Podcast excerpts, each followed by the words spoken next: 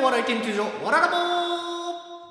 こんにちは浦野ですやすです。はいこの番組ではお笑い好きが高じてお笑い芸人になってしまった男安にお笑い素人である私浦野がより深いお笑いの世界を教えていただく内容になっておりますということで前回は、えー、安さんが2回戦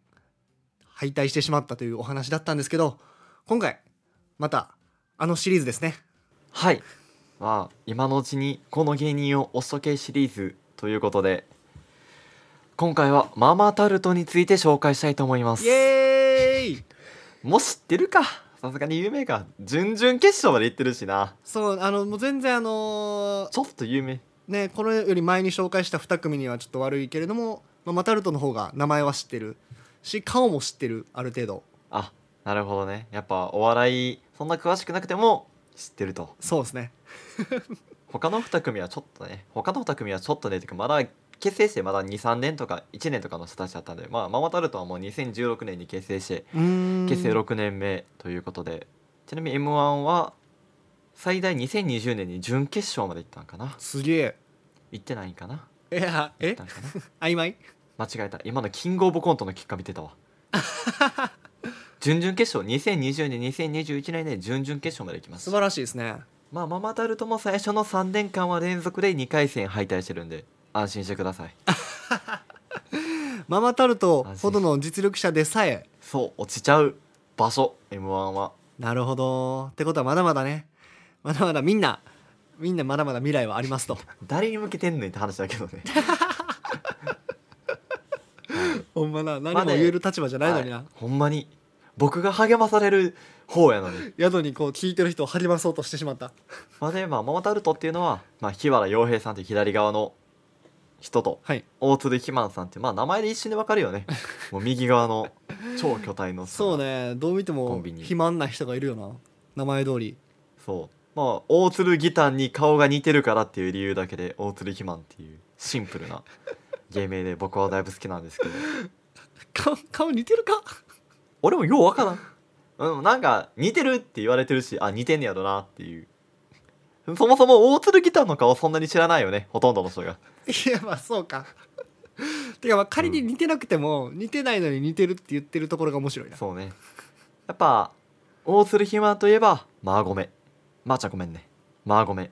が有名でいすやそれね知ってるんよ真空ジェシカのせいで知ってるんやけ どラジオ父ちゃんとか聞いてますラジオ父ちゃんはね聞いてないんやけどなんかあのてか m 1とかでも言ってたくない真空ジェシカまあ、しょっちゅうあの真空ジェシカのえっと川北さんがすげえ好きなのよねそう大ね鶴ひまさんのことをなんかね出てくるたびにその漫才以外のトークやと大体すぐ「まあごめまあごめ」と、いやほんまにいやだからどっちが多く言ってんのか分からんよ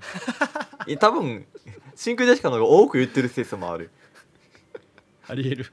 モータルと知らんけど俺はまあまあこの「マーゴメ」っていうのは大鶴ギター本人が浮気の謝罪会見であの奥さんのマルシエアさんへ「あのまー、ちゃんごめんね」と述べたものを略して「マーゴメ」と呼んでるっていうちなみに意味としては「アロハ」とかに近いいやもう全然「ごめんね」の文脈じゃなくても「まあごめんまあごめ」って言ってるよねもう朝起きたら「まあごめん」夜寝る時に「まあごめんマジで「アロハよ」そう「マーゴメ」っていうのがよくまあよく言ってるギャグですね」 「まあごめんまあ、日原洋平さんっていうのも、まあ、左があの人で、まあ、この人もハイスクール漫才の人でねもともと高校からやっててでハイスクール大会の南大阪大会で優勝したんかなまあその時は漫才甲子園みたいな名前やったかもしれんけどでそこでまあ今は超有名となったし、えーっと霜降り明星の粗品さんと出会って、まあ、仲良くしてるっていう現在」のへえその時からツッコミ絶賛されてたらしいよあの日原洋平さんの結構独特なツッコミするじゃないいやこの人のツッコミもさ、うん独特やし声もでかいねまたまた声でかだいからねなんか一説によると大きい声が合法的に出せるから芸人をやってるって話も聞いたことあるからじゃあもうこの人はサラリーマンとかになってたらもう職場で急に大きい声出してしまうんや そうそうそうそうもともと大学卒業して就職しようとしてたねそこであの SOD の集団面就職面接を受けてあソフトオンデマンドですねそうで、まあ、AV 業界に熱く語ってその日のうちに合格をもらうっていうでおおすげえ300人が受けに来て唯一合格したって えー、すげえなんかそっちの道でも行けたんじゃないかと思えるぐらいの確かになでまあでもその後なんかお笑いをやりたいってなって、まあ、SOD に、まあ、芸人になることを言ったら、まあ、お笑いするなら若いうちがいいって言われてそのまま退職できたっていえー、なんか理解すごう SOD も理解あるし確かになすごいやっぱなんかいろんな意味で寛容な会社なんやねそうねてか芸人やらなかったら SOD の人やったんっていう その方がびっくりやわほんまに研修で挫折したって書いてあるねウィキペディアには一応研修で挫折挫折かなるほどまあまあどこまでが本当か分かんないけどうんまあ、でその後あのね東京に出てきて日原さんが日原洋平さんが東京に出てきて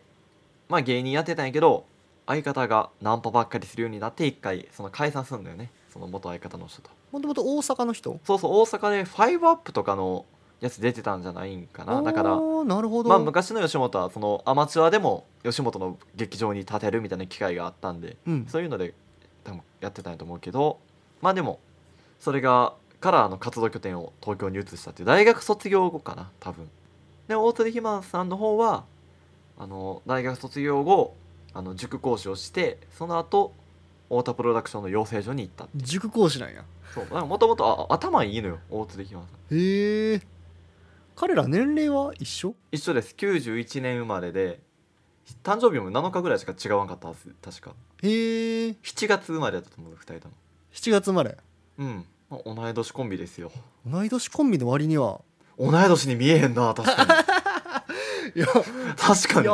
不思議なもんやね大鶴ひまさんの方がだいぶ年上に見えるね いや見えるよ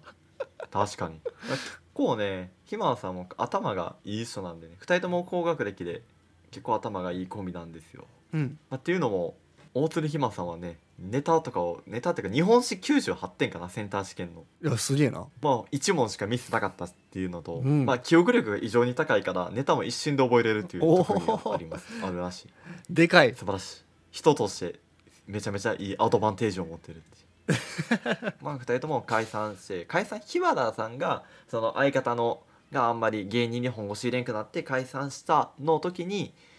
あのルームメイトかどうかは分からんだけど、まあ、同期にザジーがいたのよザジーねなんか前もザジーの話一瞬出たな でよくザジー出てくるよ芸人会話の話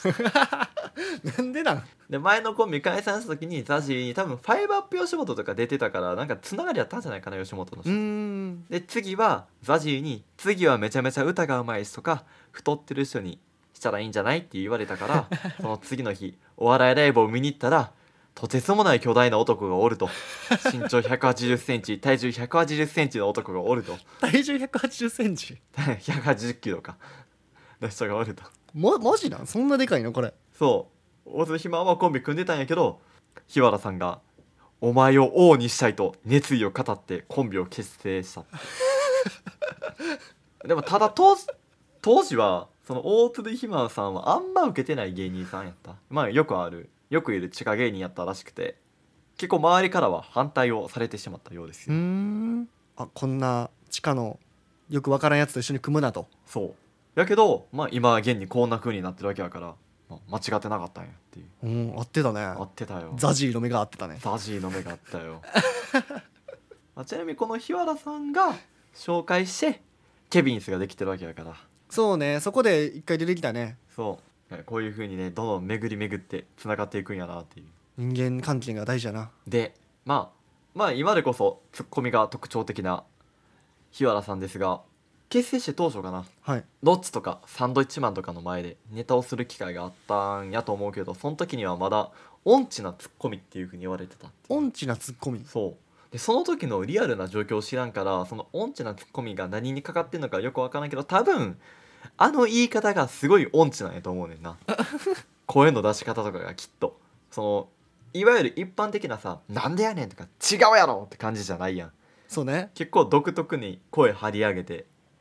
喋るからそれが音痴って言われてたんじゃないんかなと僕は思うんやけどまあイントネーションが変なんかもしれんななんか「なんでやねん」みたいなっていうのをやってたんかもねああそうかもしれんなまあでもまあその頃からまあ一応面白いとは言われてたからそうまあただプロから見たらなんか 音痴って言われてたっていう不思議な漫才で音痴って多分ここら辺はね多分本人たちのインタビューとか見れば出てくると思うねんなその本人が言ってるうーんこのママタルトって今回ちょっと時間の都合であんまり調べられてないんやけどめちゃめちゃインタビューとかラジオとかが多いのよ意外とラジオスターなんですよママタルトってラジオスターなんや割と常に1本か2本ラジオをやっててあのゲラ放送局で、まあ、ママタルトの「ラジオ母ちゃん」っていうのやってるし「あのオールナイトニッポン」ポッドキャストでもうん2022年の1月かなあのパーソナリティになってたしとかスタンド FM でラジオやってたりするから結構ねラジオの人なのよねこの人たちが。うーんっていうのも、まあ、そもそも日原洋平さんがまだはがき職人やったっていうのもね出たはがき職人をやっててずっと大喜利が得意っていうね大喜利の人なんやあれらしいよもう基本大喜利の人よ日原さんは YouTube でも大喜利攻略法っていうのをなんか出してるぐらいやからもう結構ベタに大喜利が強い人よねっていうのもネタ作りがあのもう大喜利を何個も出してそれを伝えてる大鶴ひまさんにでそれでネタ作っていくっていう感じらしいでもネタ作りは基本的にこの日原さんそうそうもともと日原さんはネタ作ったことがないらしいんやけどそのママタルトを結成してうんネタ書くようになってネタ書くようになってもうここ3年ぐらいはもう台本とかはなくもう大喜利を答えを言っていくからそれを覚えてくれっていう覚えてくれっていうか、まあ、それをやってくれって言ってひまさんにへえなんかなんか不思議やね台本全然書かずにだからツッコミ先行やからああいうネタになるんかなっていううーんあなるほどねそのツッコミの言葉がわっときて受けるみたいな形のそう確かにそれ今までにあんまない漫才っていうのはもうやっぱりラジオとかのハガキ職人で鍛え上げられた大喜利を全面に使ったネタやからああいうスタイルのネタになってんのかなって思いますね、おーうん、そこポイントやなで基本的にまあネタは当たり前やけど捨て滑ったら捨てていくスタイル滑ったら捨てていくあだから大喜利をやって滑った大喜利は捨てていくっていうおおまあみんなそうやと思うでだから結構ね多分パズルの当てはめがすごいやりやすい漫才やと思うねだから大喜利をやってる漫才やからパズルの当てはめっていうのだから例えばかまいたちみたいなしゃべくり漫才やったら一箇所変えると結構いろんなところに作用してきてどんどんどんどんネタが変わってくるんやけど確かにこのママタルトのネタは割と大喜利が連続してるから一箇所くり抜いたとてそんなに前後の影響がないっていうあー入れ替えれるんやねそうだからその詰めていきやすいしまあ受けへんかったらそこ捨てて捨ててるだけでもいいかもしれんしまあ足すだけでもいいかもしれんし全然いくらでも替えが聞きやすいネタやからあのフォーマットは結構いいんじゃないかなと思ってるね聞く分にはだいぶ便利やし賞ーレースで磨きかけていくにはすげえ有利な気がすんなうん多分有利なネタ作りをしてると思うねママタルトさんはママタルトさんはコンビ名でさん カバちゃんさんみたいなね母ちゃんさんっていうのがまあママタルトの概要というかあーざっくりとこの人物とどういうコンビかねそうまあだから大鶴ひまさんは頭が良くてラジオとかほとんど聞かんらしいんやけど頭が良くて、うんマーゴメの人日原洋平さんははがき職人で大喜利強強でハイスクール漫才から粗品と仲良かった人っていう大鶴ひまさんの説明雑だなんかあんまりなんかなんていうん あの下積みの時の話が日原さんは結構エピソードあるんやけど大鶴ひまさんはなんか今のエピソードが多くてへえまあでもね彼らについてもっと詳しく知りたかったら YouTube にいくらでも転がってるから本当になんかいろんな人が対談してるなんか知らんけどあいろんな人が対談してるんやなんかインタビューしたりやっぱ割とここ数年ずっと売れっ子やからうん結構いろんな人が動画にしてるからまあ全然探せばいくらでも2人の情報は見つかるかなって感じですねなるほどっすねちょっと次はねちょっとママタルトの漫才がまあ具体的にどういう風にいいかっていうのにね、まあ、どういう漫才でどういう風にいいかっていうのをちょっと僕なりに適当に考えていきたいと思いますわかりました